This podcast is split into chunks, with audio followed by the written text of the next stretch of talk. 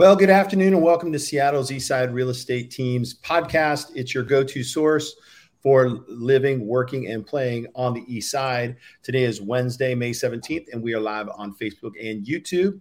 Uh, please feel free to comment if you have any questions on today's content. We're happy to respond live and in person if you've got any questions, comments, or concerns. Uh, today, we are joined by our good friend Tucker Maxwell of Guild Mortgage, and we are going to do a little crosstalk segment here. And actually, uh, from a logistical purpose, uh, so that I can actually talk to you rather than at the above me, I'm going to move things around here. Just this is uh, live editing in person uh, logistics. Boom. Okay, there we go. So now I can actually look at you rather than looking at that that video up there. All right. So we're going to talk. Today's t- uh, topic is things that you need to know before moving to the Seattle area. Now, um, this is the East Side podcast because we're talking a lot about the East Side. But you know, a lot of folks um, when they first um, hear or consider or think about moving, it's always a conversation about moving to Seattle, and then it becomes like, where in Seattle? And I, I love Seattle. I've been here since um, 2000, or excuse me, since 93. Tucker, how long have you been in the greater Seattle area? Uh, since 2005. 2005. So, um, you know, there's a lot to, to a lot of places to explore. And so sometimes that search will start out like moving to Seattle. So we're going to talk about moving to Seattle and some of the pros and cons, um, what you need to know. Um, so we'll kind of start out about the location. Like Seattle is kind of almost like the forgotten area. A lot of times people talk about LA, um, you know, on the West Coast. Well, we're also on the West Coast, and and other times people fly up to Alaska and they think, oh, that's the farthest, you know, west. Um, and really, Seattle is kind of like this like little spot located on the Puget Sound. Uh, the Puget Sound is kind of like this intercoastal sea waterway, I guess it w- is called, and it's it's not on the ocean, but it is um, on a sound, which is beautiful, fantastic scenery. Um, so, Tucker, for uh, did I leave anything out there? What else did people need to know about Seattle and where we're located? Um, no, I think you you nailed it. I think going back to your Alaska comment is that's really how Seattle got its big start was back in the gold rush when this was the last kind of stop before you headed up to Alaska to find gold. Oh, that's a total good point. As a matter of fact, that's a lot of the supplies uh, that were delivered to the Yukon uh, passed through Seattle, up from San Francisco to Seattle. Uh, yep. jumping off points. A lot of times when people came back with their their um, their big hauls, they, they came to Seattle. Yeah, I yep. love that. Way to bring the history out, Dan. Good job. Yeah. All right, so it, we're not going to lie. Seattle is known for rainy weather. What would you say, Tucker? What how, how rainy is it? Yeah, so I think a lot of people picture when you say Seattle and rain, they picture torrential downpours like it does in the South, you know, where here it just rains buckets day in and day out, and that's really not true. I think the the real reality of the rain here is it's just a misty gray often, and so it's not a, a bunch of inches of rain, but just gray and misty most days. Yeah, I would agree with that. Like I've I've born and raised in the Northwest, so my first stop was in the Portland area before I moved to Seattle. So the temperament for not seeing the sun for months or weeks, um, it's already there ingrained in me. But you know, SAD is a real thing, which is uh, I, I, can't remember what it, it's an acronym for depression related to lack of sunlight. So there's a lot of gray, you know, time. But the truth is, you know, gosh, uh, people are really uh, kind of come here. I, I have, I don't know if you've noticed this, but I've had people come here because they're like, we're just sick of it being so hot, and we just want to have it cool a little bit, and they just kind of love the cool and last lack of sun. And also, too, do you ever hike in the rain? Yeah, often. Yeah, me too. It's it's not a big deal, right? Because you got totally. trees and canopies and stuff like that. So um, the the bluest skies you've ever seen are in Seattle. That is a song, I think. Um, so let's let's talk a little bit. I wouldn't say this is a negative, but it can be portrayed in, as a negative. Tucker, um, one of the things about Seattle is the cost of living. Right, it's actually higher than a lot of a lot of cities um, across the United States. Um, that it, it, it may be a challenge for folks if they're not accustomed to it, especially in the housing market. Am I right? That's correct. Yeah, definitely. Yeah, um, but I, what I will say is what what um, Seattle. I want to say it probably probably changed in the early '90s uh, when the tech industry um, took its foothold from Microsoft and really started to create an industry where um, folks that sat inside and coded all day in the rain uh, could actually make money. So there is, of course, a lot of technology jobs, which is what is driving the cost of living. Um, do you see a lot of people with, um, you know, a lot of tech sector in in your loan applications? Uh, absolutely. Yeah, yeah, I would say it makes up a majority of our applications are people that are employees of one of five or six tech companies. Yeah. So so with all of those great salaries come a higher cost of living. Uh, yep. Everything from the groceries you buy to the utilities that you spend, um, you know, um, but the good news is it's not just the tech sectors. What are some of the other industries that are prevalent here in the Seattle area? Yeah, so I think you have you have a coffee sector. Uh, that's that's one. Of course, Starbucks has has driven that. You have Boeing, so aerospace, not just in airplane manufacturing, but all the supply that comes with aerospace. And then I think we talked about this recently on one of your podcasts. Is the space boom and Redmond now really on the east side taking off as a, a space location with SpaceX um, and Blue Origin and a few other kind of you know outer exploration companies coming in. Yeah, engineers are going to find uh, something to do here for sure. Uh, between between Boeing and uh, um, uh, Blue Origin. Uh, Blue Origin's in Renton, right? Uh, down yeah, I think technically Kent, but yeah, on the south end of the east side. Okay, cool. Um, let's see what else. Transportation. So one of the great things about Seattle is they are they have invested heavily over the last 20 years in a light rail system. So you've got a light rail system, and then you've got connector transit all throughout the city. So you can get from the airport all the way uh, all the way up to Northgate, which is north of downtown Seattle. And I don't know about you, Tucker, but I actually hop on the light rail and I head down to a, a ball game. I don't even bother parking. Um, it, it, I just I take the light rail down there. And I know Bellevue is Bellevue opened up. I think I think it's opening soon. It's opening soon. I actually have a, a view of the the east side um, rail, and they're testing the cars now, um, but it hasn't opened. I think there's some delays on the bridge. Yeah, I should probably have done some research on that, but I do believe it's going to go. It, it is uh, planned to go all the way out to Redmond um, right now, I believe it's to Overlake is supposed to be opening soon, which is actually still Redmond, but through downtown Bellevue across the uh, uh, Mercer Island. So uh, that's an island in the middle of Lake Washington. Um, so lots of transportation. Um, yeah, there can be traffic. I think that as major cities go, um, this is a fact. When the economy is booming, there's always traffic. So it doesn't matter about the look, the size of the city. It's it's actually the economy. So the signs of a healthy city are ones with traffic. Um, well, and there's maybe maybe gridlock, but you know, it's better people moving around than it is uh, you know no business, no work. Right? You got to shut the place down. Um, uh, sports. Uh, Tucker, do you watch any uh, major league sports? I do. Uh, season ticket holder with the Sounders, so go Sounders. Uh, you said the bluest skies are in Seattle. That's a Sounders chant. We uh, the greenest green and the bluest blue you've ever seen is right here in Seattle, and that's due to supporting our Sounders. Yeah, and uh, Sounders have won how many MLS championships? Two. They've won two. Correct. Two. Two. Yep. Been to three. One, two. Gotcha. And then uh, um, let's see, football. We've won a Super Bowl. The Seahawks, great football team. Uh, we have a rugby, Major League Rugby team, which I'm a big fan um, of the rugby team. We have a hockey team that made it to the what are the quarterfinals. Yep. Um, did you watch any of those hockey games? I did. Yeah, Game Seven was a little bit of a disappointment, but man, hockey, I I really gotten into it this year. You know, with uh, the Kraken being around for two years, and I'm just blown away with the skill level of those hockey players. Yeah. And Major League Baseball. So we've got the Mariners who uh, made the playoffs for the first time in 21 years last year. So, uh, and they've got a young upcoming ball club. So, if you like sports, um, I'll also add the arts, right? We have Paramount Theater, we have uh, Fifth Avenue Theater, we have, um, I'm going to forget some. There's um, a couple in Seattle Center that are, uh, I can't remember the name of it.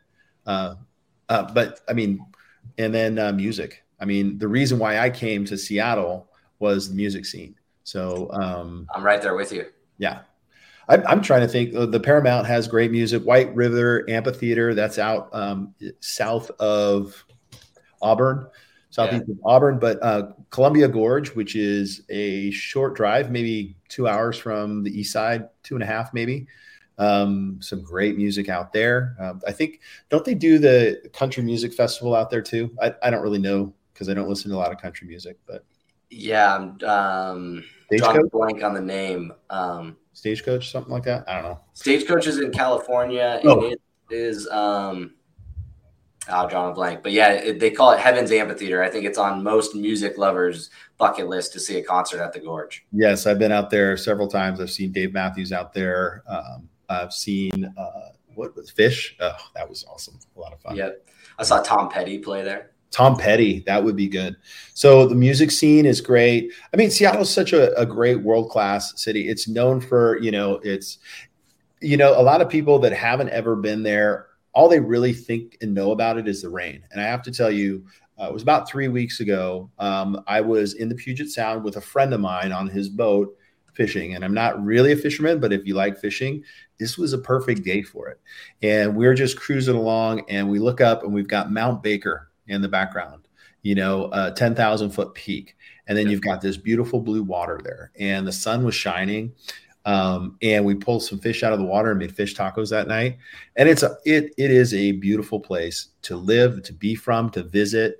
Um, gosh, I feel like I left something out, but um, there's a lot of reasons uh, to like it. And I, I will say this too, from a standpoint of the infrastructure, and we talk a lot about housing and stuff like that um, there's definitely a lot of diversity in where you can live in the greater Seattle area. Uh, East Side is where we have spent our time because that's our focus, that's our niche, and, and everything that I talk about the greater Puget Sound area is all available to somebody that's living on the east side. The best thing about living on the east side is you're quick to the mountains and you're still downtown Seattle. So, um, yeah, I'll just wrap this segment up. Anything else you want to add, um, Tucker, about uh, living in the Seattle area? Um, well, relating it to real estate, I think the one thing that's really important for people to understand is you mentioned the high prices. Um, but the nice thing about the area is we are considered a high cost area from a loan perspective, which allows people to borrow more money with less down, which that's really unique when you look across the country. You know, most places are capped at loan amounts in the 700s. Here we can go to almost a million dollars with 5% down. And so while prices are high, we can still get people into homes with little out of pocket. Well, um, that's awesome. And I, I think to, to get some nuances in that, I think when you consider the appreciation on a $500,000 house versus a $750,000 house, while the percentage of appreciation may be the same, the actual dollars in your pocket are different. So if you're putting 5% down on a $500,000 house, quick math, five times five, that's 25,000. Is that right? Did I do that yeah. right? Okay. Versus 5% of 750. Oh my gosh, I can't do that. Seven times five, it's 35,000, 37, 8,000. 37, 500. I was close. Yeah. So 37,000. But, but from a dollars to dollars st- standpoint, right? When you appreciate it 5% at 750, right? That's another 35,000 on the 35,000 investment. But if you appreciate it 5% at the other one, it's a 25 on 25. So you're you're investing more and you're actually earning more. I, I don't know if that's a straight line, you know, it's a quick, easy example off the top of my head, but maybe you can get the the idea is that um, less money down, yet you're able to earn more equity because you're earning at a higher rate. Um, you're hurting, earning at the same rate, but a higher dollar amount. Exactly.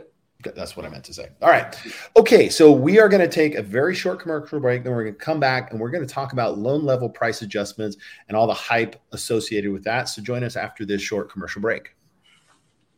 You take your car to the shop to check under the hood to make sure everything is working properly. You take your body to your doctor every six months for a checkup to ensure you're healthy. You get your teeth cleaned at the dentist often. okay, well, maybe not often. But what are you doing to make sure your house is staying in tip top shape? At Key Inspection Services, we value quality, expertise, and education above all else. We inspect all types of homes of any size and age, whether you are buying or selling, or just wanting to learn more about your current home. Our services are designed to be a one-stop shop for all homeowner needs. We offer sewer scopes, air quality testing, mold testing, infrared scans, and more. Whether we are reaching new heights on a roof, traversing the trenches of a crawl space, or having a crappy day scoping your sewer, no pun intended, we strive to give you the best service possible. As the number one home education and inspection company in the Puget Sound region, our goal is to ensure that you are more knowledgeable about your biggest asset at the end of the day. You can easily book online at www.keyinspectionservices.com or give us a call at 800 748 8766. All right, welcome back to the show. I am joined, well, joined. Tucker's been here the whole time because we did a crosstalk uh, with Tucker, who is one of the top mortgage originators nationally um, and also here in the Pacific Northwest. Um, he, he, is with Guild Mortgage for the past six years. Welcome back to the show. Let's talk about these loan level price adjustments. What is all the hype about these things here? Yeah, so Dan, a big kind of uh, media blitz has come through regarding the the lenders changing how we price different loans for different credit profiles. So that's really the the bulk of it is people's perception of are we going to charge somebody more or less based on their credit score, down payment, and those factors. Okay, so who who um, are these loan level price adjustments for? They're for everybody. Okay. Yeah. And, and uh, actually, did we define them? What are they? Where do they where they show up on the balance sheet? Yeah. So um, interest rates are really a reflection of the risk that the borrower presents to the bank.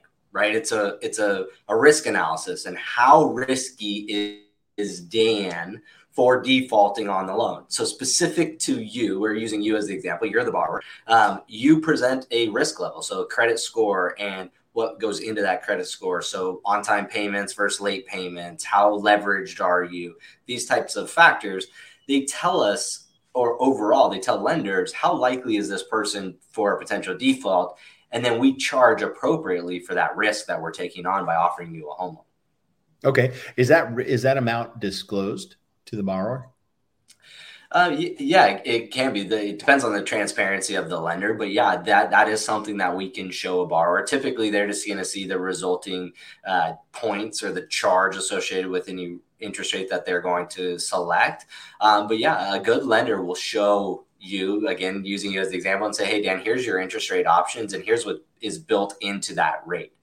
And those loan level price adjustments are set or um, and scheduled by the HFA, which is the organization that manages Fannie Mae and Freddie Mac. They kind of pass it down and they say, here's the default risks. Here's what we're seeing in home loans across the board. And here's what you're allowed to charge certain credit profiles. And then we just pass it on through. Okay. And so that I uh, can share with our uh, watchers or listeners is when they look at the line item and it, and they and it comes up with the loan origination cost is it going to be in just that item or is it going to be a sub item of it? it? It depends on the disclosure, but yeah, it is in the origination form or points. Mm-hmm. Um, and the points is usually a subtotal of these adjustments. Okay. So there's usually a, a base fee and then some add ons based on this credit profile. Okay, cool. So essentially, as a borrower, when you uh, get a when you get your your official lock and rate sheet, you should be able to provide them with um, with with what that cost from you, the lender, is, and if they want to go more into specifics, you can help them with that. Absolutely. Yeah. All right, cool. All right. So the purpose of the loan level price adjustments, I think we kind of talked about that. So does that? I think here's the bottom line. The big question, the big newsmaker was that that people with great credit are going to be helping people, you know, being being penalized, paying more uh, in or in the to the benefit of people with crummy credit. Right, exactly. That that really was the the kind of the media uh, spin on it. Um, people with great credit profiles are still going to pay less than people with poor credit. So I think that's the first kind of myth that we should debunk is they're not going to pay more. Um, what they're doing is they're basically just not hammering the bad credit profiles as bad. And so the way it's looked at is like if we're not going to charge those people as much, we must be charging these other people more right? That's just how it was perceived. Um, but in reality, this is a move in, in the HFA or HFFA or whatever the acronym is. Um, they do this regularly. They're always adjusting these things. And the goal is to try to create homeownership opportunities. How do we tweak these things to help people from renting into home ownership and build wealth. And so that's what they're doing. They're just saying, hey, there's been this this market of people in the country that have been underserved. They haven't been given the same opportunity to buy because we are charging them more. How do we help them? How do we get them to be able to afford homes in the market that we just talked about, right? Homes are priced high. If we then charge them a, a crazy interest rate as well, they can't then compete against the better credit profile. So we're just trying to uh, kind of bring the market together and offer a more uh, level pri- playing field for everybody. Yeah, and I think this can kind of transition, and, and maybe we'll talk about this next week. Tucker is yeah. uh, down payment assistance programs. You know, sure. these these have administrative costs to them. They're actually down payment assistance where they're grants that money is put out for a down payment for somebody, and it doesn't take any. There's no there's no actual payments on those down payment assistance programs. And contrary to what a lot of people may think, is that even though Seattle has a high cost of living, there are down payment assistance programs that are actually helping buyers right now buy a home in the area. So let's talk a little bit about that next week. How's that sound? Yeah, I would love that. All right, cool. Well, Tucker, how do people get a hold of you? I'm on all the major platforms. So LinkedIn, Facebook, Tucker Maxwell. You can also just Google Tucker Maxwell and Guild Mortgage and I'll come up. Awesome. Very good. Thank you so much for coming on. Now, I'm just going to close this out right here. I forgot the biggest reason for moving to the Seattle area, and that is my Huskies, right? Let's go, That's dogs. Right. So, great football team. Uh, the Cougars are way far away, so don't worry about them. They don't win, anyways. Uh, love you, Kaylin, to my daughter, who is a graduate of the Washington State University. Anyhow, uh, thank you guys for watching. Uh, for more content on, you know, moving to the area, reach out to uh, the Eastside Real Estate team. I'm Dan Edwards, managing broker of the team. This is Tucker Maxwell. Wait, right over there, Tucker Maxwell. We thank you guys for watching. Thanks, Dan.